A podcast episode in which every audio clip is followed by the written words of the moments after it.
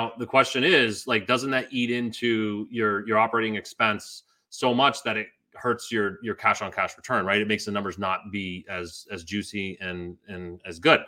And my answer is surprisingly, it doesn't at all. And there's multiple reasons why. One of them being what I hit on earlier is the cost of insurance is three times less on a condo or townhome because they have a master service policy. Secondly, um, there's other costs that typically are intertwined in in that HOA. For me, for instance, water was accounted for in the HOA dues themselves. So I get a um, water and sewer reimbursement from my tenants, which surprisingly is a pretty big number. It's actually like $68 a unit um, because now I'm covering the water and sewer expense for their utility.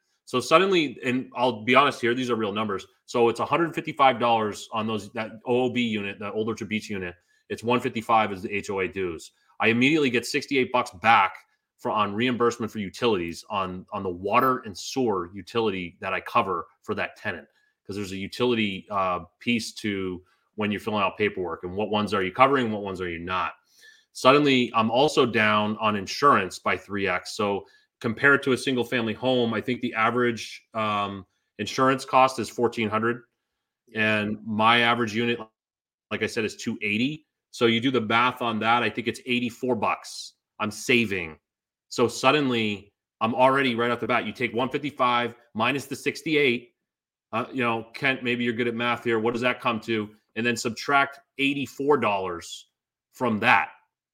And now what what number are we at, guys? Listeners, you're probably at like 15 bucks. Suddenly, what looked like $155 HOA due is actually only an additional OPEX of 15 bucks but time out. There's more as the infomercials go.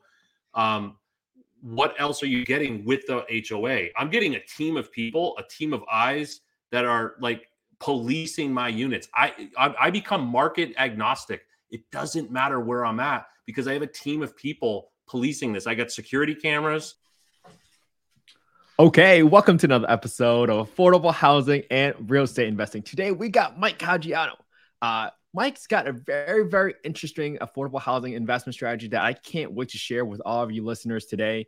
Um, Mike is a father of three. He currently lives in North Carolina, but he invests out of state. So we hopefully we can cover a lot of different areas of investing today. But without further ado, Mike, welcome to the show, man. How you doing, dude? I'm doing really well. Excited to be here, Kent. Um, definitely want to thank you too for what you've done, what you've created here. Um, it's a great cause. It's needed, right? It's an essential need to help this type of demographic and the families that are in need. And at the same time, some of us unique investors found this as a fun niche to get involved in, and it's kind of a win-win. So I'm doing great, man. Happy to be here.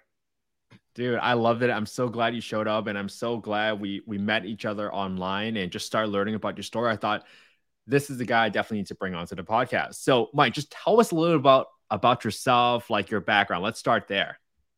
Yeah, for sure. Um, yeah, so I just hit the 40 uh, year mark. So I am I am there now. I have three kids, as you mentioned, two, six, and eight.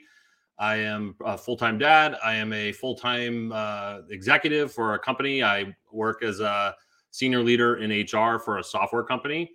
Um, yeah, and really, I mean, how the journey began is probably back in the day. So I'm from Maine originally, should mention that, and uh, grew up uh, in many different sports. Found myself to be pretty good, above average in baseball, and so I went and played collegiately and at a university in, in Maine, and uh, met some good buddies, some good friends, and then at some point I realized uh, baseball is not going to be my calling, and uh, started thinking differently, right? Took some schooling more serious, did an internship.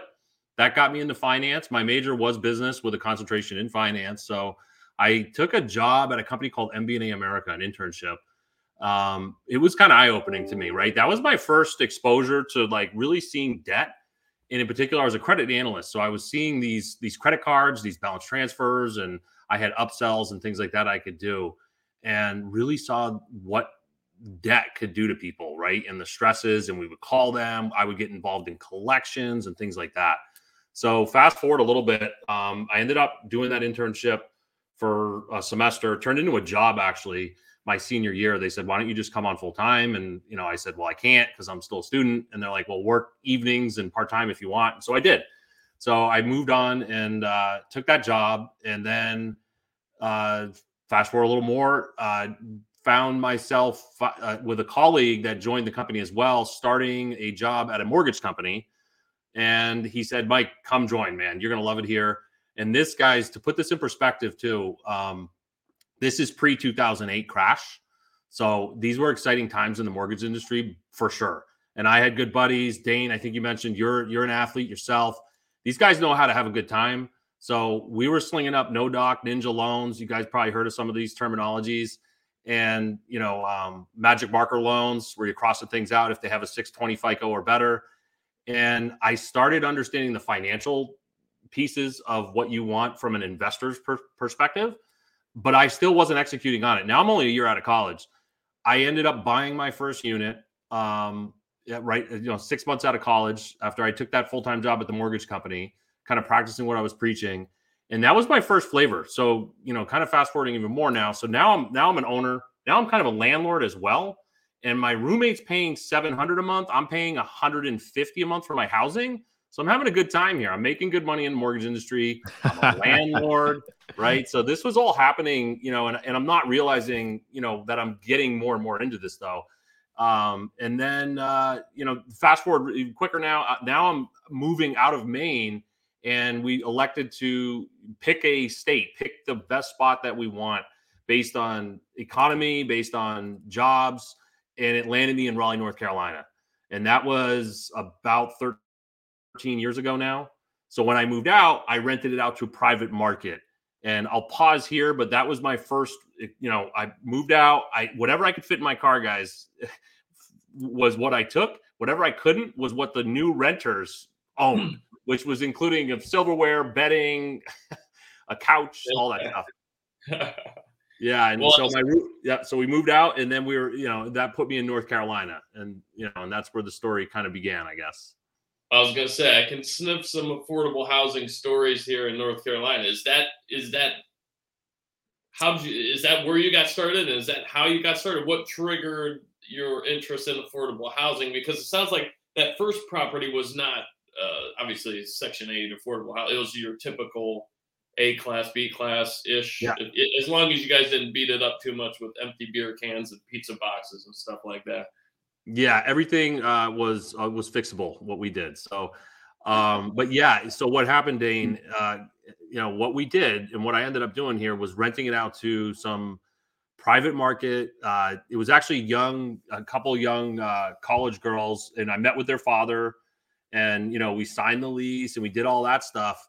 And two months into it, I was having like some serious issues. So and I should say, yeah, this is about a class, I call it a class A minus property. You know, there's a little bit of room for improvement, but super safe area, Old Orchard Beach, Maine. Um, really fun, mile from the beach. And uh, they were definitely having a good time. And I was having some issues with my with my neighbors, and they were not happy with what was going on. And I experienced my first eviction actually just three months after I became a landlord. And any listeners out there that are getting involved or already kind of involved in landlording, that's probably your worst nightmare, right? This is like worst case scenario is pretty much what ended up happening to me. Is they were actually doing some drugs. Um, I had police involved, and I had to do like the official writ eviction process. You know, three months into being a landlord, and I'm doing it from 825 miles away. Nervous. I got a friend there, like looking over it, kinda, and uh, to then lead up to that. So once that happened, which was an experience in itself, one that I did document down, you know, in a Word doc to make sure I followed the process again, should I need it. I'm guessing, hey, I'm only three months into this. I think I'm going to do this for the next 30 years. I better start documenting things because I'm already learning a lot. And I found b- absolutely backwards, like, did not realize I was going to get into Section 8 housing at all. And she reached out to me. So I advertised my unit after I evicted them advertise my unit on Craigslist. And guys, I mean, I'm old, right? I'm old and wise now. This predates Facebook being anything of advertising of use. I think Facebook was only created two years prior to this time frame we're in in my life. So um, I was on Craigslist, guys. Yeah, many listeners may not even know what Craigslist is. Um, Yeah, that's right. And This was before like affordablehousing.com and these other Section 8 Go uh, .com sites and things like that.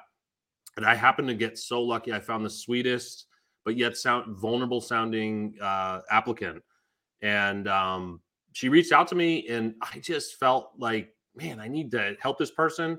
It was a weird scenario, right? Because you're, I'm in dire straits from a financial perspective because I'm a young guy here, and I'm like, I can't have this unit vacant. But geez, I couldn't disregard the genuine like I don't know. She was just super vulnerable, and I'm like, she has a young kid, and I'm like, you know what, learn, uh, you know, well, we'll call her uh, LM. So LM initials. You know what, LM? Uh, let me let me see what I can do. Can you send me what you're talking about for paperwork? So I read through that. It, you know, she had a little, she had a contract, she had a voucher. I didn't know what this voucher was. I'm going through that. There's things that I'm supposed to review and sign. And I just took my gut. I went with a gut instinct on that and I followed through and began the process of the paperwork, as you guys know, and the the approval process, the home inspection process. And I was going through it just as naive as any investor. I had no tools that I've you know managed to implement and create and, and refine over the years. And I got really lucky with her. And she moved in, and guys, get this, she's still a tenant of mine. She's still oh, wow. in that unit. She sends me a Christmas gift every year. Um, it's crazy. She's still my tenant though. And now her son, who at the time, I think he was only like seven years old, now ha- is a is a dad himself. Right. It's oh, wow. but he's still my tenant 16 and a half years later. That's uh that's that's an awesome, awesome, awesome story, dude. I, I love that. That is really cool. And I think sometimes the best education, just go back a little bit, is you know, you were doing your due diligence, but sometimes you have to go with your gut uh, and, and then jump in and, and pay pay a little bit of tuition, but but kind of learn as you go. So nah, that's awesome. That worked out. That's great. Yeah, yeah. I mean, I got really lucky. I feel like in that scenario because I didn't have any of the like the application process and my screening methods that I leverage now. And I just kind of went with my gut on that. And I do have that in, in my application process now.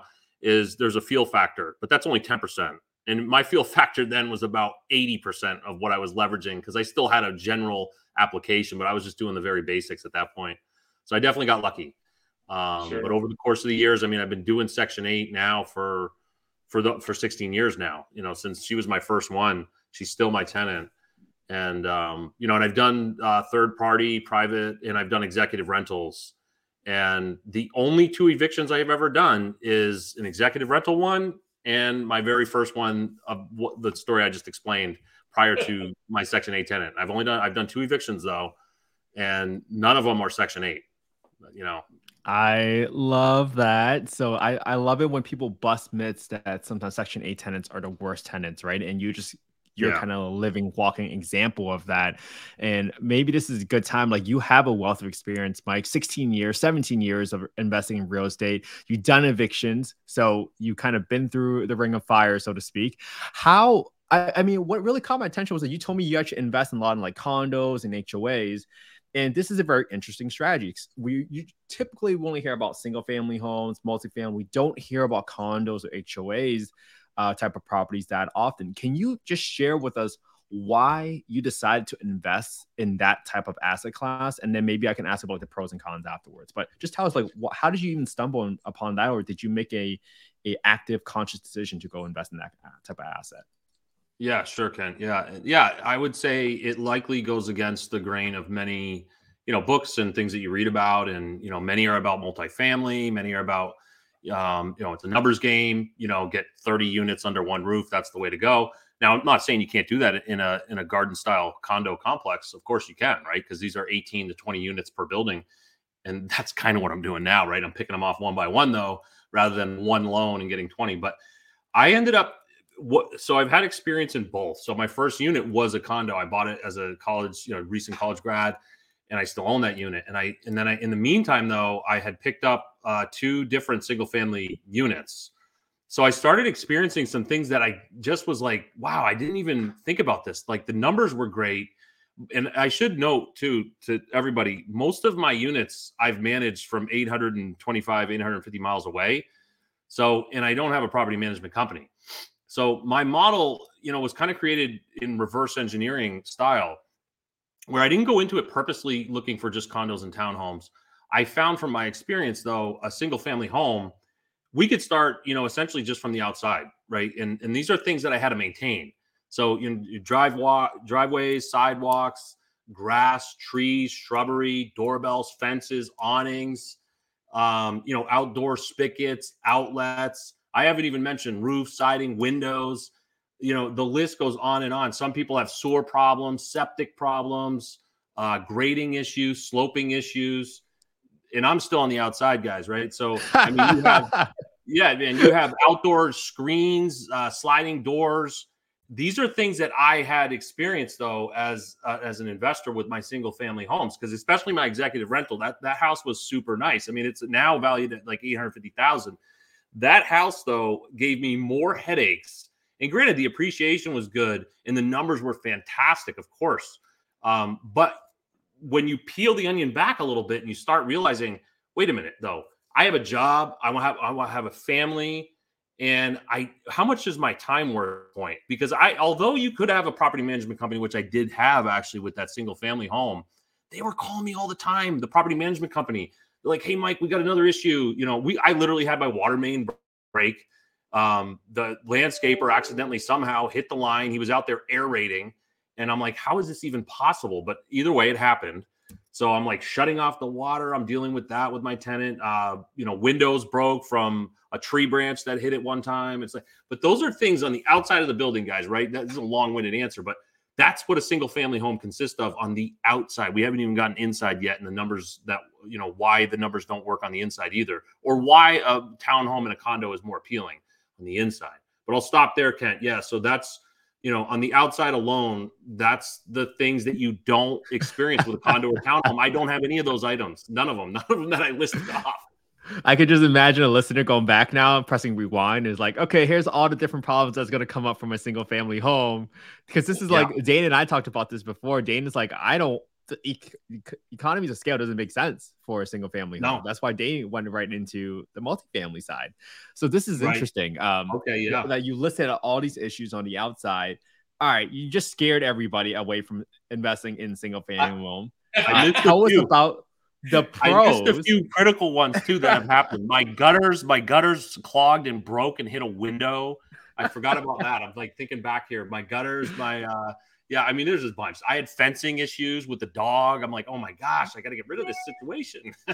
but tell but us yeah. more of the pros then. What are the pros? Are is it just the exact opposite of everything you just talked about? Like, tell us the pros of why you would invest in an HOA property like a condo or a townhome. Oh, the pros of an HOA, sure. So those are the negatives of a single family on the outside. We could talk about inside too, but I'll talk about the pros of a condo and a townhome, which you could think of the opposite for a single family. So the pros of the condos and the townhomes, you don't have any of the stuff I just listed. So there's no outside issues really whatsoever to worry about. You have lawn care, you have siding, you have windows, you have roof, all taken care of. There's something called an MSA, Master Service Insurance Agreement, that usually covers a, a lot of the stuff, if not almost everything that you can encounter from an insurance claim. Now you do get small, you know, then you get the condos insurance, which is substantially less, guys. It is three to four times less. Go ahead and quote me on that, guys, because I will I will beg to differ if you have a different number. But I've done these. I've had single family, you know, like I said, I and I have a lot of condos and I have townhomes, and it is three to four times less in insurance. My insurance for my condos on average is like 280 bucks a year. It's a year. So anyway, because my master service policy. So you do have an HOA cost, right? You could say, oh, but you're paying your HOA dues. Well, sure, but that's those are offsetting certain things though. Like keep in mind, I mean, the HOA is offsetting all those big ticket costs that you would have for repairs, and then on top of that, you go inside a condo in a townhome. The typical in in now Google this, guys. I mean, I have the typical size of a ta- of a townhome condo. We'll just stick with a garden style condo. I have five or six of those. Is 882 square feet. That's nationwide average. The average size right now of a single family detached dwelling is 2301, 2301. Why does that matter? You could say, but Mike, yeah, but cost per square foot or you know rent per square foot well, guys, we're talking affordable housing. Let's remember it's all about beds and heads. It is not about the size and the amenities that is being offered. It doesn't mean that you don't offer high quality. It just means you don't need all the ancillary things, which includes hallways, fancy hallways, high ceilings, cathedral ceilings, extra windows, extra, you know, ceiling fans, garbage disposals, You know, these are things that you get in in typically in a single family out exterior outlets, decking, side, you know, all these things. You don't have to worry about that in a condo, and you get a lot less square footage. You know, almost three times the size is a single family, and you get this same amount in rent, guys. So if you keep a high quality product with you know good, and I'm all about good counters, good kitchen, good supplies, you know, good quality items, good flooring. LVP flooring is wonderful, lasts a long time. It's more durable than carpet. And I do that to all my units. I really high quality units before the tenants move in. And so that helps me immensely. And I still get the same amount in rents. And I don't have a lot of investor competition. I'll be honest, guys. I don't get into back and forth like I did with single families. A lot of investors don't care to even look at a condo or townhome. So I'm not typically in competition with these, you know, it's usually just third party, you know, young couples, right, trying to buy that I'm kind of up against. So I can easily I'm sorry, but I could outbid them any day of the week, right? I could do an all cash deal. They're not ready for that. They're probably doing an FHA loan. So it's a lot easier too from a competition perspective as well. Last, oh, I'm sorry. Go ahead. No, keep keep going. Yeah. okay. Yeah. My, my last point here too is, um, you know, before there's probably more, but is the HOA uh, itself. That is self policing, guys. So the HOA bylaws, the covenants are fantastic ways to have eyes and ears and neighbors watching over your property. And if you have a good screening and you have a good application process, you're not going to have a problem because you're going to get good people in there anyway. And you set the tone by really having a high quality product that you're giving them when they move in, right? And so the HOA bylaws, you want to read the covenants fine fine tooth. You know, you really want to look through them though. You want to make sure that there's no, you know, things that prohibit you being able to rent it out or you being able to have a specific tenant in there with a certain credit score. There's places in Florida I know that do have some criteria in there you know there there is the Affordable Care uh, Act itself that protects from discrimination against these folks. However, there's of course loopholes because typically uh, affordable housing tenants, ho- housing choice voucher tenants have low credit scores, have low income. Now HOAs have you know maybe learned that and they have criteria there. But as long as you read through it all before you buy, make sure it's looking good, and we have criteria that you can look at in my training, you're good to go and you can buy it. And then you kind of set it and forget it for the most part because the neighbors, I have a few good neighbors, you know, Dane, you, you, being in multi units, I'm sure you know what I'm talking about, where you have a few neighbors that are eyes and ears for you that'll reach out to me. I know a guy that lives right across the hall from three of my units, and he's a great guy, and he'll reach out to me. In fact, he's going to sell his to me, and hopefully, um, you know, shout out to him if he listens at some point. But um, I love you, man. I want your unit. But uh, yeah, he's eyes and ears. Yeah, no, he's eyes and ears, and then there's um there's a sense of community. There's a real sense of community, guys, too. That it actually is what was eye opening to me to realize they they start meeting their neighbors in these hallways. They're not nervous. My tenants aren't nervous, and we'll be honest here, right? Most most of my housing choice vouchers are are young single moms.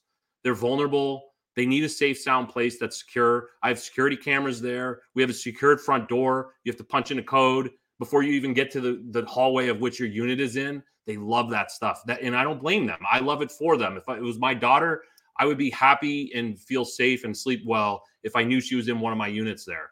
This is a very safe, sound place too. So it's it's really nice too when you walk in there. So it's like all these good things that a lot of investors shy away from. They're like, we hate HOAs. It, it kills the uh, ROI, the the you know operating expenses as well. They look at these numbers and it's like, well, time out, guys. Like, is it really? Are we sure? Because I, it, I'm not experiencing that, and I experience both with the single families. So yeah, those are some of the some of the reasons. Yeah, and I, will ask you to do a deep dive if you don't mind here in a second. But that you kind of, you started well, you kind of answered my question. Is Jared and I are always open to you know anything, you know, and so we have looked at. And, and Jared Dane is somebody oh, you know. I'm sorry, Jared, Jared's my brother and my my partner uh, with oh, Aspen. Oh, okay, cool, yeah. Um, so he's in he's in Colorado. I'm here in Ohio, and, and we're primarily here in Columbus, Ohio area. Um, and so we have actually looked at a handful of different condo deals also. But yeah, to your point, like when we were underwriting it, it was the, the HOA fee that always it seemed to kill the, the deal for us. Do you have any tips or advice on that? Obviously, we went yeah. back, and, and we're we never try to bully a seller or be hyper emotional. It's it's a transaction. It's, it's it's a numbers game, as we've talked numbers about game. in all these other podcasts. And we just showed them, look, this doesn't pencil. excuse me, this doesn't pencil. uh, you know, and it would have to be a price reduction type of deal. So number one, uh, any advice on that? Number two, and you kind of already had, uh, answered this. You kind of look at the HOA as an ally, and we were always a little concerned, like, oof, okay, well, what if they want to raise rate uh, the, the, the the dues, or what if they want to do a, a massive capital outlay that we don't really necessarily want, and that's going to you know reduce the the the operating accounts and potentially force some strain. It, I guess it, it was kind of us not knowing enough. Maybe we, I wish we would have known you three years ago because you absolutely know your stuff. But yeah, I, guess how do you answer those, and then we'll we'll talk about a, a, a deep dive maybe. Yeah, sure, Dane. Um, yeah, and that's cool, man. That's awesome. You work with your brother. Um, I don't think my brother and I that would work out, so I commend you there. That's awesome.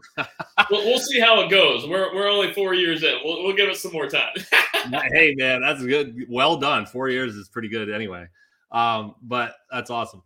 But yeah, um, good question for sure, right? And that's like the normal reaction to an investor too that I get. Like I'll be at like uh, so I have three kids, two, six, and eight, and you know I'll be at one of their events or something like that, and I'll talk to a parent, and you know th- those are some of the things. They're like, wait, condos? What are you talking about? How does that work? I don't I don't think that works, Mike. It's like, oh, all right, you, you teach me, right? It's like, but uh, those are the common thoughts, and for sure. So. I look at the HOA, and I will say this, Dane. You're probably looking at it from buying the entire building, but I'm going to I'm to approach this answer from the perspective of the general listener here that's looking to get their hands dirty into real estate investing and you're looking to buy one or two units in the next 6 to 12 18 months or so.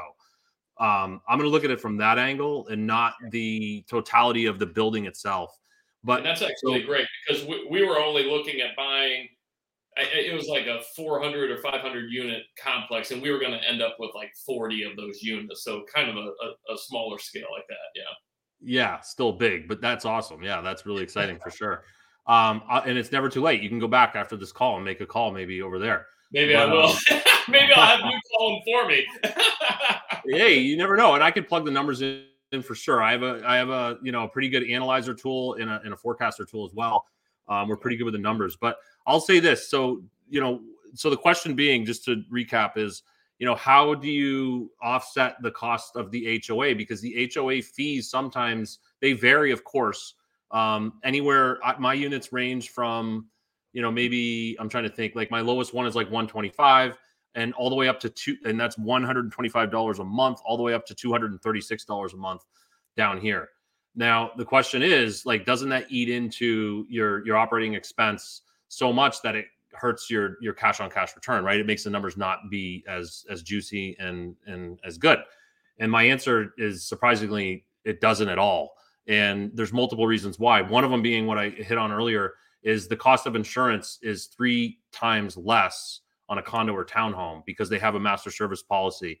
Secondly, um, there's other costs that typically are intertwined in in that HOA. For me, for instance, water was accounted for in the HOA dues themselves. So I get a um, water and sewer reimbursement from my tenants, which surprisingly is a pretty big number. It's actually like $68 a unit um, because now I'm covering the water and sewer expense for their utility. So suddenly, and I'll be honest here, these are real numbers. So it's $155 on those that OOB unit, the Old Orchard Beach unit. It's 155 is the HOA dues. I immediately get 68 bucks back for on reimbursement for utilities on on the water and sewer utility that I cover for that tenant because there's a utility uh, piece to when you're filling out paperwork and what ones are you covering, what ones are you not. Suddenly, I'm also down on insurance by 3x. So compared to a single family home, I think the average um, insurance cost is 1400 and my average unit like I said is 280 so you do the math on that. I think it's 84 bucks I'm saving. So suddenly I'm already right off the bat. You take 155 minus the 68. Uh, you know, Kent, maybe you're good at math here. What does that come to? And then subtract $84 from that.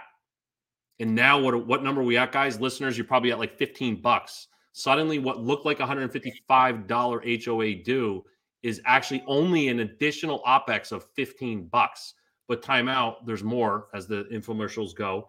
Um, what else are you getting with the HOA? I'm getting a team of people, a team of eyes that are like policing my units. I, I, I become market agnostic. It doesn't matter where I'm at because I have a team of people policing this. I got security cameras. It mitigates for cost, but yeah, that no, that's, that's probably it in a nutshell, Dane. Like when you when you look at it that way. Yeah, no, I love it. That's that's gold, really. I mean, and I know, and again, this is probably two, at least two to three years ago. So I don't remember all the specifics, but uh, maybe I will go back and revisit that and just kind of look at it and see if we could have maybe made that deal work.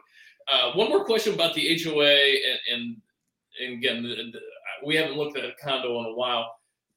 As an owner of X amount of units, just for round numbers, let's say there's 100 units in that complex and you own two you, are there voting rights and things like that with HOAs where you guys all vote on do we want to replace roofs and do you only get 2% of the say or, or how does that what does that look like? I can't remember the specifics on that. Yeah. Well, in good question, Dane. And from my learnings, is it's not a one size fits all answer either. The covenants and the bylaws aren't all the same for different complexes, even within the same state. Um, and now I've run into that because I own in different towns in Maine and they have different HOA bylaws and covenants and restrictions. Um, but in the one particular one where I have five units, it does, it, you know, the, the if you own, you know, two thirds, then you have a 66% voting power. Um, yeah. And also, though, one of the questions that a lot of realtors will ask when you're going through the financing is what's the rent to own ratio? Now, Interesting right. enough, not always does that even matter within the HOAs, though. So sometimes, not only for Fannie Mae and Freddie Mac and conforming loans does that matter, it oftentimes matters within the complex itself. The complex says, hey, we want to police this. We don't want one owner owning two thirds of this compound. Turns out, not all rules and bylaws are the same because in my particular complex, there's no restriction. I made I checked on that. I said, guys, is there a problem here if I if I buy 10 units here? They said, no, there's no restriction. I said, just to confirm, and I sent it in an email. I can own every single. I, I would literally said this date. I'm like, I can own every single unit in this complex, and you guys, there's no restrictions that exist yeah. at this current moment in time. And they said, absolutely not. I said, okay, good to know.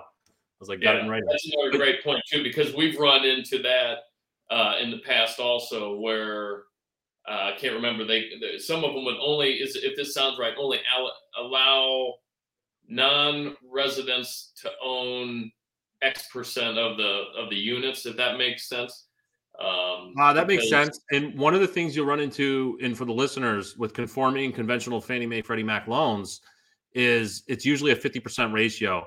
As soon as a compound, a complex goes beyond 50%, and what I mean is the rent versus owner occupied. Once there's more renters in a complex by 1%, so 51%, you can't get a normal Fannie Mae, Freddie Mac loan. Now, that is something to consider but I'm a long term hold guy, meaning it's something to consider if you go and try to sell. Say you do own 75% of a complex and now you want to sell it and you want to sell them as individual. You're not selling it to a big time investor, you're selling them one by one. Well, suddenly remember now, it's likely that the buyers are not going to be able to do conventional conforming Fannie Mae, Freddie Mac. That's your usual FHA loans. It's usual bank loans, you know, Bank of America loans. You can't get that. They won't allow that. It's restricted from a lending practice, best practice, because they're concerned that their collateral is too risky at that point. There's there's too many investors in here. We don't know. The investors can hit the road and say, you know, we're out of here. Yeah, yep. yeah. And that thanks for uh, bringing that up. That, that I'm having flashbacks to, like I said, three years ago, and and even the first property my wife and I ever owned was a little condo uh, in a condo community, and we that's where I first had heard that owner occupancy level, and they were excited to have us because we were going to be in there, uh, obviously owning and and uh, and living. So um, awesome. Nice. Do you yeah. mind doing a like a deal, like a deep dive on some of your deals and? Um, and maybe comparing any differences and or similarities between condos versus multifamily versus single family like you have been. This is this has been awesome. Um, yeah, yeah. Um, I'm thinking for the sake of a listener who probably doesn't have a visual, should I just I should just say it out loud rather than you know, yeah. yeah so let me think of like so the last deal I purchased, um, so I got I got a little slow. So I stopped in last May. So May 2022 was the last deal I bought, which I got lucky in a sense because it was most of my units recently have been off market deals. Um, and I say I got lucky in a sense because what it caused me to do was pull a lot of my money out of my brokerage account. So always making moves on the stock side as well because you don't want your down payment money to just be sitting stagnant with an inflationary world that we're in. Um, so I kept it in a brokerage account, you know, and I started pulling it out because I bought actually four units pretty recent time frame. So back in May 2022, I I purchased uh, another condo in that complex, and it cost it was 170,000, praised at 210. Don't tell the seller, but um, I was happy about that. But we did it as a FSBO, for sale by owner, guys. So definitely get creative too. I always recommend this too in my training as well. Always try to buy off market deals. And what is an off market deal? It's one that you just see you like and you start sending them emails. Find out who the owner is. Go to your government site find out who owns it and send them, you know, and Google them and find out what their LinkedIn is as well. I've done this. Yes, guys, you can do this. It's perfectly legal. but off market deals are the way to go. You're going to get a better deal. So listeners are like, hey, let me look this up. How do you get this for 170? You will see in the history of it, though, I bought it for 170. Um, it's a 1988 garden style condo. I got it for 170,000. And maybe that sounds like a lot because it's also two bedroom. But the thing that you want to look at and something that my analyzer tool can do is you plug in you basically it's actually um, interactive you just push where on a geographic map and it's going to tell you all the way down to the county level so you can start at a state level and it's a heat map basically telling you what the fmr guys so fair market rent rates that's established um, i think it goes back to from like 1974 when what happened was the government said hey we need private owners like me like you like you guys the listeners to start purchasing and participating in the housing choice voucher landlord program because the government was so swamped, right? Inundated, shortage of housing. So anyway, the FMR is what's critical too. So you want it when you're analyzing these deals. So I'm able to look that look at that, and I already knew because I have units there. So the FMR on that particular unit was 1755. So one thousand seven hundred fifty-five dollars, guys, for a hundred and seventy thousand dollar unit. Now you're like, hey, does that pass the one percent rent to value? Wow. There you go.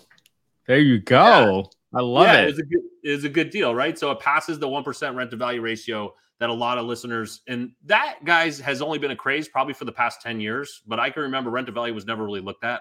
You know, I'm old, but you know, but that's just something that really worked. But we got to be prepared for that to dip down. The 1% rule might not be as attainable with higher interest rates and prices being as high as they were. They're still coming down, but they inflated really fast historically, there's never been a time like that 20% per year the past two and a half years. But anyway, so back to my deal. So it was 170. I get 1755. I do have an HOA of 155. Um, and I got a rate though of 4.875 because that was in May. I rate locked though in April, you know, a 90 day rate lock in April. I watched the rates soar. I actually think I got it in late March. So I got it at 4.875. You guys have your mortgage calculators out there. You could put it in 4.875. I put 20% down on a 30 year uh, fixed term. Um, and I'm thinking here, I got 3,000 in seller concession as well on top of that, guys, because it was a FSBO, like which was unheard of, right? Seller concession left everybody's vocabulary for the past two and a half years.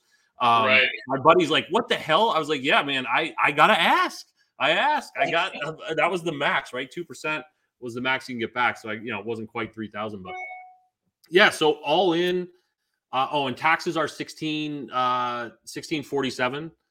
Um, so you plug all that in guys and you'll, you'll have the numbers. And I think I, I net, um, 700 a month after nice. all expenses. So I'm netting 700 a month. I think my cash on cash return was 20, 21%. I am going off memory. I can plug it in, but I don't want it. Like I said, it's not a visual, so I'm not going to but yeah, it's like somewhere around. I was making 21% cash on cash return on that deal, and that was in 2022, right? Like pretty much historically, when we look back, you're going to say that was probably the worst year to buy. Like yeah. don't buy in 2022. It was like the peak, and rates went up, and your values were almost the highest they could be. It was yeah. almost like the worst time. It's almost like buying an 05, which is when I bought my first condo in that complex. So yeah. both both eras, I bought in 05 and I bought in 2022 in that same complex. And guess what? My one in 05, my tenant's still there. The one in 05 is paid off. It's a cash cow, absolutely bringing me in 1700 a month profit, net profit because it's paid off. Um, but yeah, so that that's there's a unit right there. So deep dive on that one. So those are the numbers, and I bring in about seven hundred a month on that. Well, let me let, let me jump in here then, Mike, because we talked about all the benefits of buying a property in HOA area where the HOA lowers some of your insurance costs, but also your maintenance fees, right? So what are you setting aside for maintenance or capex for Sure. your properties just because you have an HOA fee? Like give us some tactical examples of what are you using for your assumptions for maintenance and capex and, and Yeah. how you underwrite these deals? Yeah, great question, Kent. So first off, guys, I recommend all listeners use yourselves. I'm sure you guys love Microsoft Excel.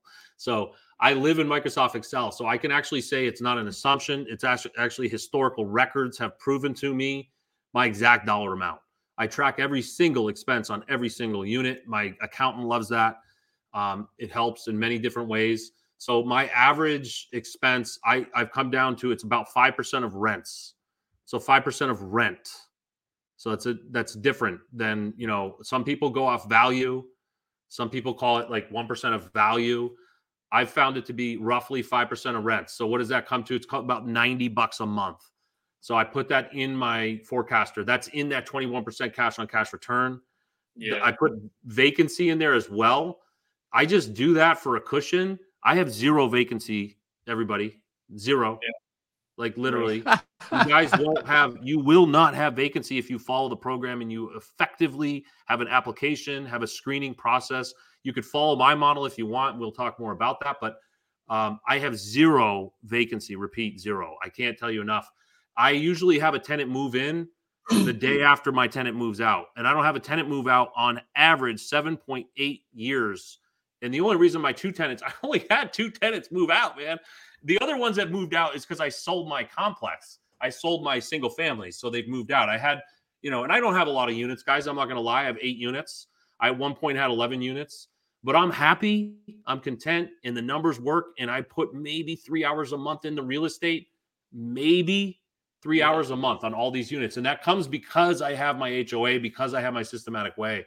But yeah, that's what I'd say. Uh, I don't say, I know, Kent. I, I put in a 5% factor for uh, for those expenses, for maintenance expenses. And I also account for the vacancy. But the vacancy is zero, but I still put two weeks of vacancy on every unit.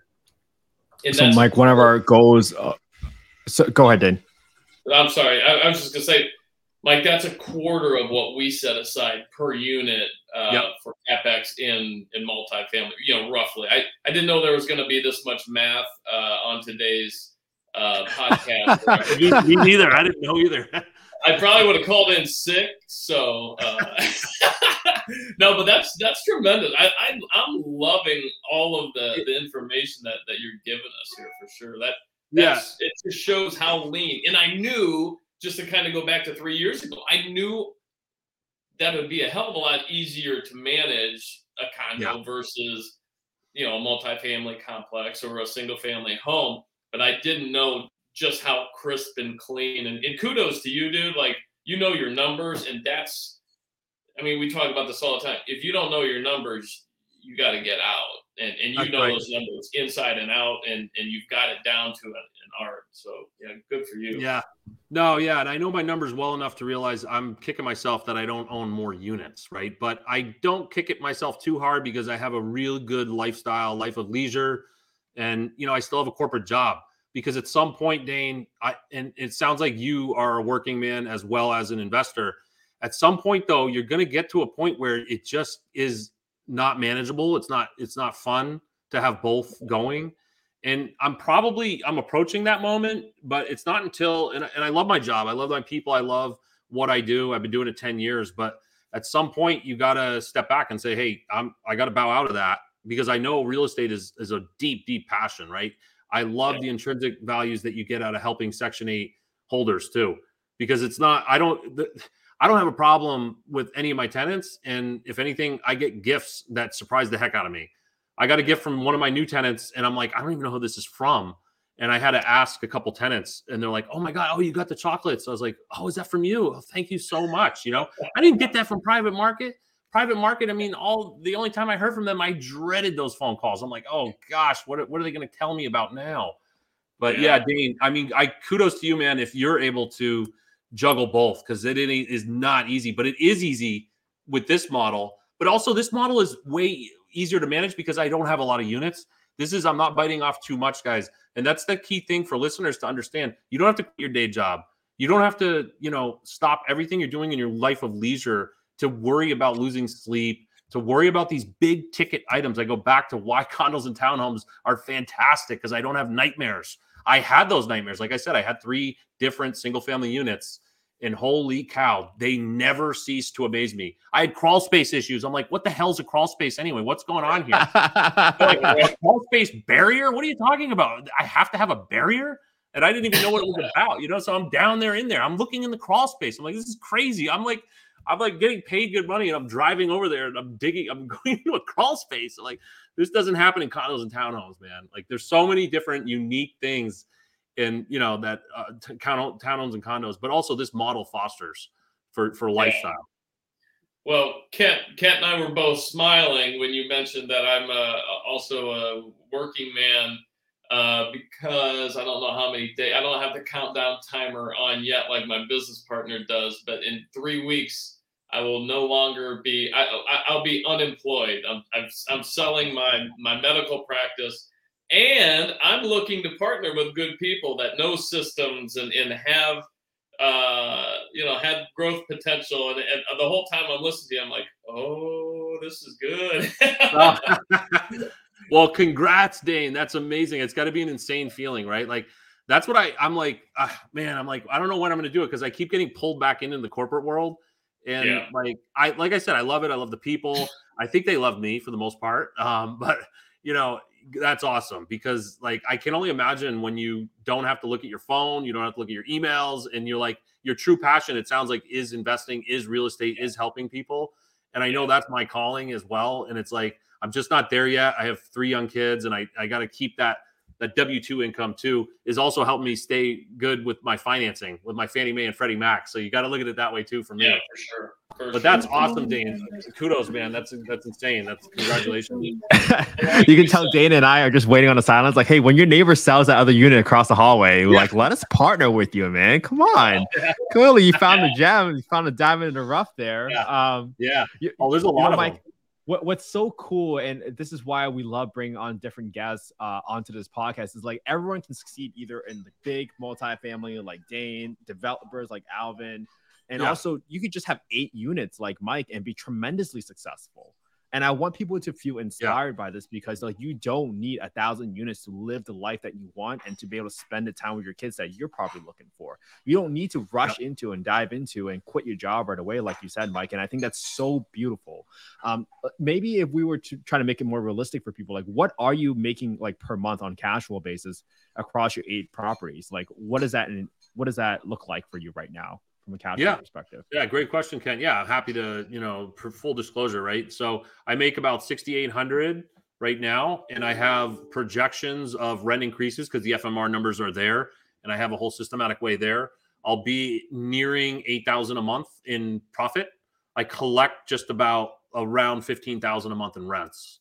So I'll be, you know, bringing in pretty good income, right? Like, I mean, we're talking almost six figures at this point of of income. That's after all expenses. So yeah, those are my numbers.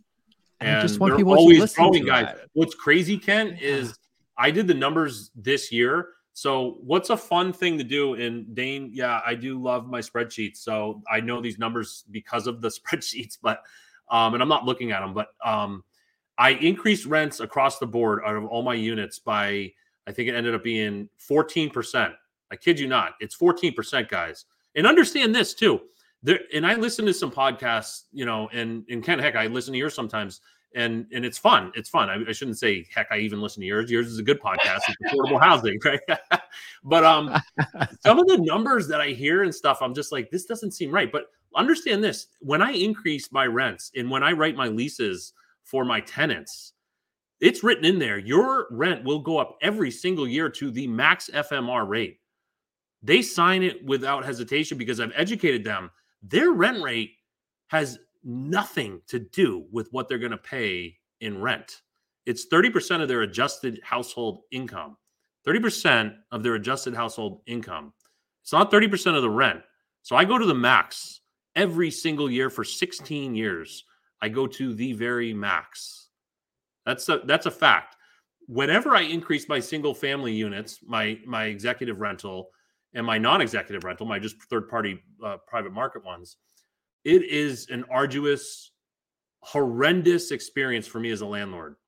I go through so much pain and agony. How are you doing this to me, Mike? What are you doing for my unit? Are you to finally redo the kitchen? Are you to get me that new washer and dryer? It's like, wait, I have all sorts of different expenses, guys, going up. Like I'm only going up like a hundred bucks. I'm not. I'm going up like four percent on my single families, and I'm telling you right now. So my FMR on and all I own now, guys, are Section Eight. So when I say these numbers, this is has nothing to do with third party and executive rentals. I average increase by 14%, but my take home increase. So there's a difference, right? When you look at the numbers, that's not my take. My average increase in take home was 30% this year. When I get done increasing my rents and my take home becomes around 8,000 a month of profit, it'll be a 30% change in one year. It's not even one year, guys, because with the pandemic, they were going every six months, they were changing the rent rates and permitting landlords to adjust their rent rates every six months during the pandemic. So I adjusted my rents in June of 2022. And from June of 2022 to now January of 2023, the new FMRs that came out averaged an increase of 14% increase in six months, guys. FMRs are fantastic. FMRs, though, are a depiction of the 40th percentile of a home. Now, that in itself is a problem that I see with Section 8 and the Housing Choice Voucher Program in, in, in general because they only are targeting the 40th percentile and below of homes. So if that makes sense to listeners, this anything above the 40th percentile in any region is pretty much off market for Section 8 housing, which that in itself is a problem. But either way, I target the 40th percentile because that's what the government targets. So we're talking 14% hike in six months, and my take home increased by 30%. And these are real numbers, guys. How often do you guys think about getting a six figure job from just spending three hours a month managing your properties? And you don't have to make the argument, like Mike said, like people uh, forget about the simple things where people are going to fight tooth and nail with you on every $50 or $25 increase. In Section 8, you are not passing that on to the tenant. No. So that's a great, great another advantage of investing in affordable housing, particularly in Section 8 for the voucher holders there. Um, yeah. I mean, Mike, we would we have to have to ask like hey what are some horror stories have you had any bad experiences investing in affordable housing like we we if there is like we should definitely know about it because what's so important about this podcast and i've told you this offline is when bad things happen we want to hear about those stories so we can hear how other people dealt with it so that we can actually know what to do. When you remove that fear, it gets more people involved in investing in affordable housing. So just curious, like, did you have any bad stories either with a tenant or also with your HOA? Who knows? Like maybe there's a big special assessment. We'd love to kind of hear uh, from you. Yeah, no, yeah, and you're right, Kent. Right, like we've all, if you've been doing, if you've, my first horror story happened the first three months. Right, that was one of my first ones, and that wasn't affordable housing. So we'll we'll not talk about that one, and we won't talk about my executive rental horror story as well. That involved the crawl space issue, and I'm like, why are you even down in the crawl space? Why do you care what's in the crawl space? Um, that was my executive rental one, but yeah. So from affordable housing, I, I'll be honest, guys. Like if you screen them and you have a good application process, you shouldn't have too many horror stories. But it doesn't mean you're not you're going to totally eliminate them. Um, I did buy in the wrong area for the wrong reasons, and I will say I, that zip code, I, here anyone can look it up. Two seven six one zero. It is Raleigh, North Carolina. I love Raleigh, North Carolina. The numbers were unbelievably uh, uh, huge for me. My return was enormous. I was getting over fifty percent return on cash on one of these zip codes that I invested in, and I learned quickly via gunfire hitting my building and seeing my unit on TV in a police raid Thankfully, it wasn't my particular unit, but of course, my tenant was scared out of her mind. One of the bullets literally hit the siding of my building, of my unit. I had a corner unit townhome that I bought. I mean, heck, I'll never forget it. It's Dilmar Court. And this, I got rid of it in 2016, but I bought it and the numbers were amazing. I bought it for 88,000. It's a three bedroom townhome. Um, seemed good, seemed awesome. I rented it out in no time. And quickly I learned though there's 16 units in that complex and probably 15 of them had drugs being sold out of them. Mine being the 16th unit was the only one that didn't that I was aware of. It was really bad. And I didn't know that though, because what what do you see? You don't see much during the day. It all came out at nighttime. And that was something that I did not realize until my tenant moved in. And she said, Mike, there is cars coming and going all night long, starting at about 8 p.m., ending until about 4 a.m. And then suddenly, three months into that, a, a gunfire happened. It hit my unit. Um, you know, my tenant was perfectly fine. She actually didn't even know the the one of the bullets hit my unit, um, but the police did, right? And they're investigating. There's crime scene tape. My tenant called, like really upset. I told her, "Look, do not worry. Move out. Like, don't worry about the lease. You're we are welcome to move out. We will abate this contract. I don't have a problem. I had some paperwork that I had to sign. I got it right out of there. And um, unfortunately, I gave it a second shot still because the numbers were so darn good. And I'm a young guy, younger guy at that point. I needed the money. And I ran into a very similar problem. And I ended up having to sell that unit after 13 months.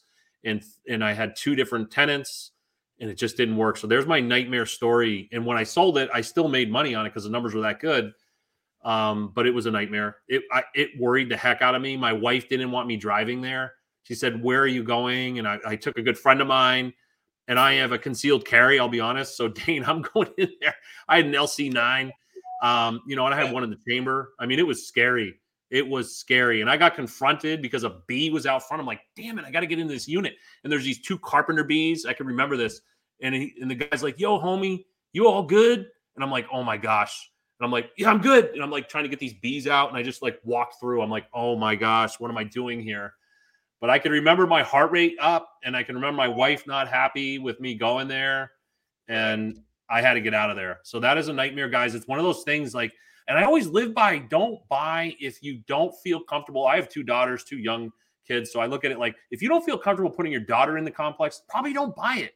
Because guys and listeners, like you're just trying to buy a few units to change your lifestyle don't buy just because of the numbers. And that was something where I started learning about like single family homes. It's like, of course, the numbers are pretty good on the surface, but after three or four years of owning it, you're gonna find all those things, not just on the outside, but on the inside too, that exist that just don't happen with condos and townhomes as well. But there's my nightmare there, Kent.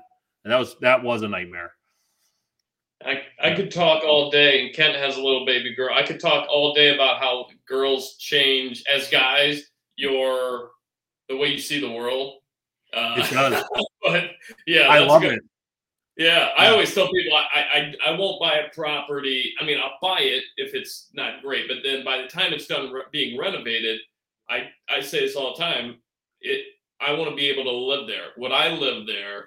Yes. Okay. Then then this is good to go. But I like that even even better. Uh, bringing up well, I um, I go a step further because I've lived in some bad places personally. So like I where where I came from, what I, mm-hmm. you know, we didn't grow up with money. My house was 975 square foot ranch, of which probably 300 of those square feet were the basement. I don't know how they counted this place is that big. Um, but it was safe. I'm from Augusta, Maine. But then when I moved and I was in college, I ended up buying, and I we had to live where it was cheaper, man. We didn't have money. I didn't have, you know, parents giving me money or anything, man. We were nickel and diamond. So I don't say, hey, if I will, if I'll buy if I'll live in it because I'll buy. I'll live in some really weird places, man. yeah, the other thing I've learned uh, from my daughter and my wife now, I see it. I'm like, men are disgusting. We'll we'll yeah. literally live anywhere. We'll eat yeah. anything. Like, yeah. so yeah. that's that's a good point. That's a great point. Well, you've referenced it a couple times, and, and honest to God, like I've enjoyed every single second of this. Uh, you're obviously great at what you do. I love your systems. I love your knowledge. How do other people learn? Um, you know your systems. Your uh, how, how do they pick your brain? I know you have an ebook and, and other things, but like, yeah, yo, let's get that out there. And, and I'm you know mark me mark me down as a as a subscriber or whatever awesome. uh, whatever the cost may be. I'll, I'll expense it to Kent. How's that? Yeah, well, I actually great news, great question too. So section8secrets.com, you can go to that. Um, it's really easy to sign up for it. And what it is, um, it's a platform. There's a e-course, as you mentioned. There's a there, it's like an e-book too. There's a PDF file book that I had created, and it basically hits on like a lot of the stuff we're talking about, of course, but it's like what is section 8 so for those for those people that don't even really aren't familiar with section 8 there's a little bit of history in there it's how do you select properties? So i do a deep dive analysis similar to what we talked about with single families and condos and townhomes. And it's up to you guys too because of course single families work. They definitely work. So you could do that uh, you know for sure. How to obtain financing is in there. Um, what's the tenant application process? I created a google doc form guys. It's form fields where it'll spit out in an email because here's one thing and that listeners should be aware of too. You will not have any problem finding a tenant.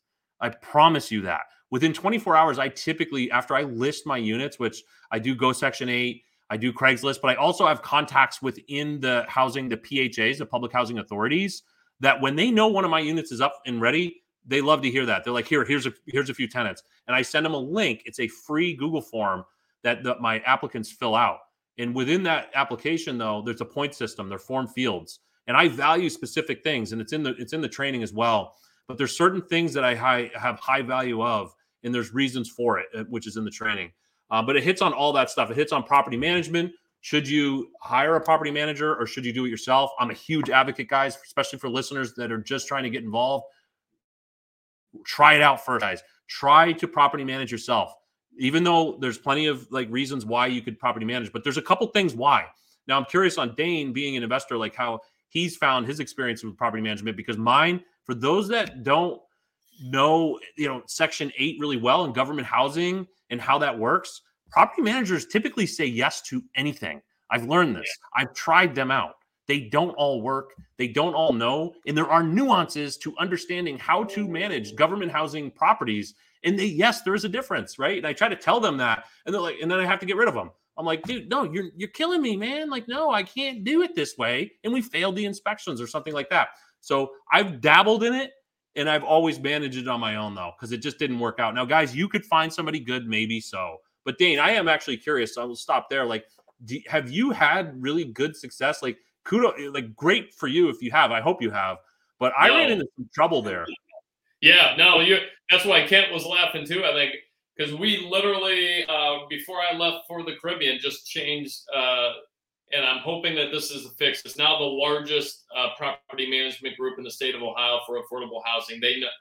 I was oh wow like I was overwhelmed with their knowledge base, their connections. But th- this is our third or fourth property management group in four years, and and there's a variety of reasons why. Some of them are great with Section 8. They know that, but they're too small. They're a mom and pop shop and they can't handle 100. We have 168 units, even though they're all within five minutes.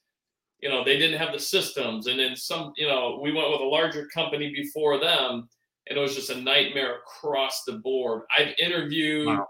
Yeah. Uh, before we went with this large group, I interviewed two or three other property management groups that were highly recommended. Um, I love their systems. Either they didn't want to mess with Section 8 affordable housing, yeah. and or they wouldn't go into these certain neighbors neighborhoods that we are in that we are in and, and are improving.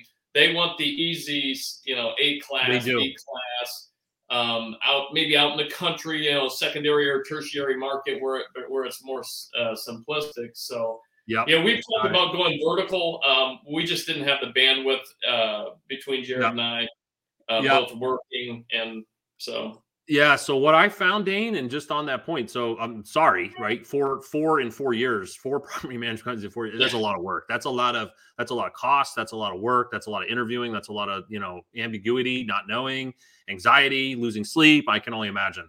Um, and because I went through it on a very smaller scale and I was just like, you guys know you're out of here. Like I had to like fire one of them after like three months. I'm like, this is crazy. Yeah. No, you're not helping my tenant. And their up fees were insane. There's a maintenance charge. There's all this stuff. I do think, Dane, at some point you strongly consider in-house property management. You become like you have your own proprietary ways of doing things, and yeah. it becomes an in-house thing because you're big enough almost now. And right. but maybe that new company, that's awesome that they're that that's what they manage because there's yeah. so many nuances and there's so many understandings of how to pick an applicant, how to talk to these applicants, how to treat them, and how to you know how to get the most uh, out of out of your units, and you know what, what what I would call maybe asset management as well as tenant management. They're all in the same from a property management uh, perspective. They should be doing they should be doing that right. Like you, I can only imagine though. You guys probably have a property manager, but you got to spend eighty percent of your time asset managing as well at the same time, which is a Yeah, lot of time. There's a yeah, lot into what it asset management. to, like it, it, it- we were exhausted and we Yeah. it seemed like we were doing everything but collecting the damn rents you know and that wasn't Yeah. even getting done you know well enough so Yeah, we'll see and how that, this goes yeah Th- there's also the legality there's so many l- little nuances of things that you can't do or, or can't say or or you have to do and, and we're Jared and I just aren't there. We, we don't know all the the nooks and crannies and ins and outs yet, um, and Yeah. I'm sure we'll revisit it. We we want to get to close to 300 units by the end of this year or early next year. Um, uh, yeah. and so this is a group that will be able to grow with us. But yeah, maybe eventually we do bring it in house. We just we want to work smarter and not harder. And I, you know, the the Yep. best thing about my current company that I'm selling are the people. The worst part about my current company that we're selling are the people because oh, yeah. there's benefits, there's payroll, there you know, there's all Yep. of that, and yeah, I don't want to get too far into that tangent. No, that makes sense. That makes sense. But yeah, so back on the, you know, what's offered in the training and stuff. So Yeah. I hit on that. I hit on property management versus self management. What are the pros and the cons? What are the things to look for to the listeners that are just trying to get started? You know, what are the up fees? What are the true costs of property management? How much time are you still going to spend, even though you hired a property manager and you think you're not involved? You should be involved still, guys.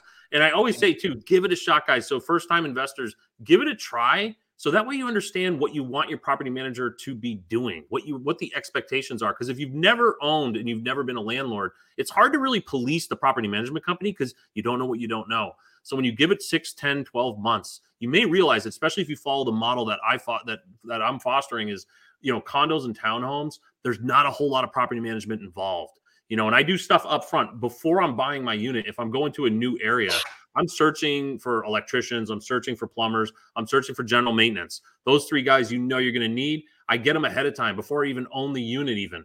And now i have them ready and i get two or three and i advocate for that i talk about how you rate them and what you do and what you screen and how you screen them. Um, and then i even hit on like llcs because you know do you want llc what are umbrella policies? And then i just hit on the overall uh, financial measures of real estate investing what is compounding. You know how do you make personal budget? That's one of the first like to get started guys. Look at your personal budget. That's probably the best and first thing. And and see how much how much of your money are you eating? You know meaning how much going out how much of these little things that you could change to come up with that down payment?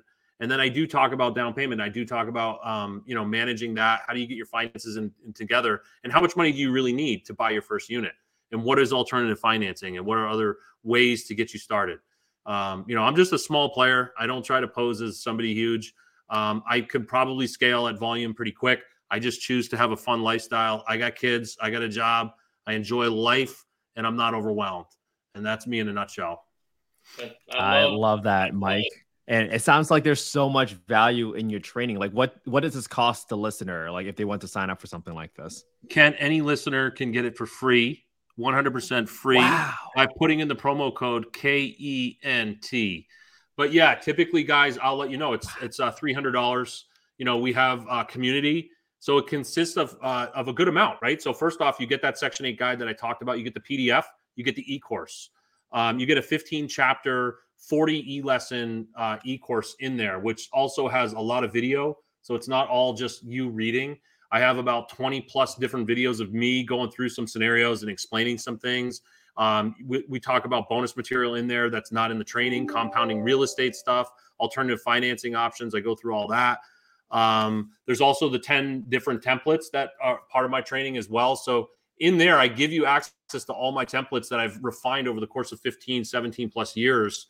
Um, probably haven't been using the templates that long. I wish if, I had, I'd probably not, not even be on this podcast. I'd probably be on some yacht. But um, the templates are super, super helpful to many people. I've given it to my friends. Um, they were just Google Docs. And really, guys, too, I should mention too to listeners too. Like this all started for me just getting tired of repeating my story. Um, I host a poker game every every month. I got one going on tomorrow night.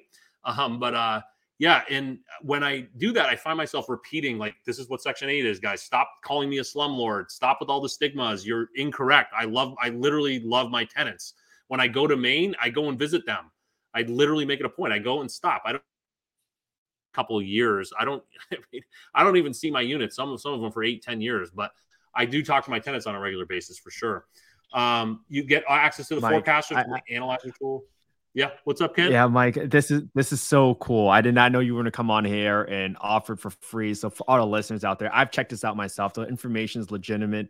Like this is very very great basic foundational knowledge that you can just go through yourself, learn it, uh, master yeah. it, and then really decide how you want to how you want to invest in the spectrum of affordable housing. Like you can t- like after today, I'm convinced I want to invest with Mike after hearing about his condo stories. I want that condo unit across from his three units. Like there is yeah. mathematical well, support for this model. So like you gotta look into every single option, see what works for you, and then take action, please. You have a free tool resources now yep. because of the generosity from someone like Mike. And Mike, this is like, I think you teed me up perfectly for this question because I think we need more people like you to solve this. But why do you think affordable housing or the lack of supply of affordable housing is like so hard to solve for? And if you think there's like one or two priorities that this generation should focus on to make a dent in it, like what would they be? I would love to kind of hear your opinion on this. Yeah, good question, Kent. And yeah, again, guys, so it's section8secrets.com and just use the promo code KENT for uh, full free access to the entire e course. You can get personal coaching one on one. That comes at a cost um, 3600 bucks uh, for a year, but you get 12 personal one on one. You know, what I do is I take them through the entire deal process. They could figure out how you want to use your 12 sessions. I'm happy to, you know, use them all in, in 12 days. I'm happy to use them in 12 months in, in, or in 12 years. It doesn't matter. I'm happy to be there though and accessible. And we have a, a community on here too, guys. So we have people sharing their stories. Um, we do police it and we just make sure that it's people that are part of our investing uh, platform. And it is really fun to see these ideas going out there and everybody sharing that stuff. But yeah, Kent, on your question, I mean, I, I hate to do it, but I got to blame the government, man. I gotta, I gotta say, the housing choice voucher program has a pretty big rap uh, in in the eyes of investors and it's probably because there's a lack of understanding of what it really is and accessibility on their websites. They're clunky. It's archaic you know when you go to hud.gov even that in itself you're like you're thinking fax machines right and stuff. So they don't do a great job there. And then they can improve the overall once as a new investor and I dealt with that because I partnered. My partner of Section Eight Secrets, Albert Al- Albert Cho, is somebody that he probably would never have done this if it wasn't for me telling him, literally holding his hand through it. The inspection process itself is so nerve wracking because you also can't even get a tenant to sign a lease until your unit passes an inspection. And that could take up to 30 days. So you're sitting there like twiddling your thumbs. You're like, I don't even know what to expect here. What are they talking about? You can't come out for three weeks? Like, how does this work? But when you know the program and you know what to anticipate, and they're going out and you know the home quality standards like our platform does, then okay. But not many people know that because there's not platforms that the government's offering for free.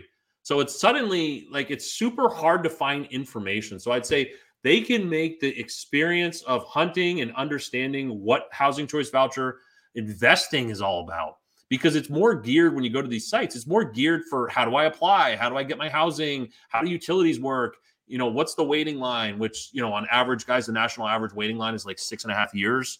So that's how backlogged they are and short they are of landlords and investors, which is why I want to offer this platform for free to help that out. Um, so overall, yeah, it's just the websites and in, in, the in the full advertising. And my other point that I would say, one other critical one is stop with the 40 percentile like I said earlier, stop only targeting. And what I mean by that is the government has elected to choose that only the 40th percentile and below of any given neighborhood, any given county, that those are suitable for housing choice voucher holders. But why? Why is it the 40th percentile? What mathematical government equation came up with that? And can it not change after, I don't know, what, 60 years? Is it time to up that? And I think the answer is yes. Should we go to 50%? Does that sound like a big number? I don't think so. It's 10% more. But are you t- kidding me with how many more houses that might open up to? And why do I say that? Because that'll make the numbers that much more appealing to investors. So, Mr. Government, if you're listening, 50 percentile and below, we'll go with that. We'll go even higher. Maybe I should ask for 70 and settle at 50, but that would be what I'd say, Kent. We need to go up more on the percentiles of homes and, and neighborhoods that they're they're targeted and deemed appropriate. Why isn't it 50%? Why you know, I get pretty passionate about this because these are good people. Why can't they live in the 50th percentile of a home? Why does it have to be 40 and why does that have to stay the way it has for 68 years? That seems silly to me. I haven't seen that number change in the 16 years that I've been in, in Section 8 housing. It has remained at the 40th percentile. Up that because it ups the number of homes that are available to these dire need people. And what are we doing as investors? We're trying to enrich our lives, but it's also we enrich their lives by giving them a 50th percentile home in a neighborhood. So I am pretty passionate about it because I know the shortage is brutal. And I've talked to these tenants. They're in tears. They're desperate. They're on the streets. They're in shelters. They're couch surfing. They're in basements. These are the people that I've spoke with, and they need the help. So we should change the way the government is policing it and advertising it. And you know, and then my last point is also incentivizing. Incentivize the landlords. One thing Maine Housing does is they incentivize me for every new unit I put in the program. It's not a big number. It's 750 bucks, but that covers my appraisal costs, right? They give me 750 bucks for every new unit, but they could go above that. You can go way beyond that. You have a lot of housing funding for it. So incentivize at a greater scale because down here in Raleigh, North Carolina, the wait list is nine years. What's my incentive? Zero. I get zero incentive for putting a unit in, into the program. Incentivize government, please. Give the reason for the novice investor to really say, hmm, let me stop in my tracks. Let me understand what is investing in Section 8 housing. Why might I do that? Give a little bit of sizzle, just a tiny bit, government. so, yeah, there it is, Kent. I got one on my rant. I love it. I love it. We we uh we had a meltdown here in Columbus. Uh, we worked hand in hand with Section 8 here. Loved it. Great relationship. They loved us, vice versa.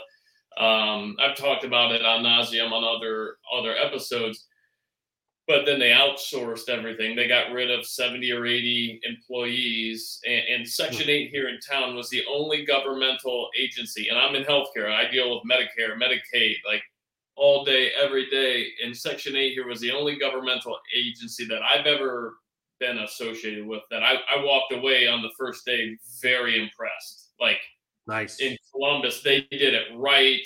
They wanted you like you know uh, phenomenal, but then they got rid of seventy or eighty people and outsourced it, and uh, it's not weeks, it's months. We we still have a unit that's like ten months out. We're still waiting on an inspection. There are people sleeping inside the Section Eight offices, just like you said. It's a it's it went from you know a great organization that didn't have enough inventory to just in, like it, it's insanity right now. It's yeah. It's, so, I mean, it's yeah. pretty sad, right? And and guys, and to the listeners too, understand though, you have a partner, you have a landlord liaison, they have case managers, so it isn't that bad. Once you get involved, guys, it's really great. But it's the yeah. government not doing the the job to advertise this, to know it's available, and, and publicize it and incentivize it effectively mm-hmm. and to also grow it at scale. Like stop with the 40% go to 50% but yeah dane that, that that's crazy right? Like you're you're one mass firing one tranche firing away from it you know. I love Maine housing as well so i hope that doesn't happen to them.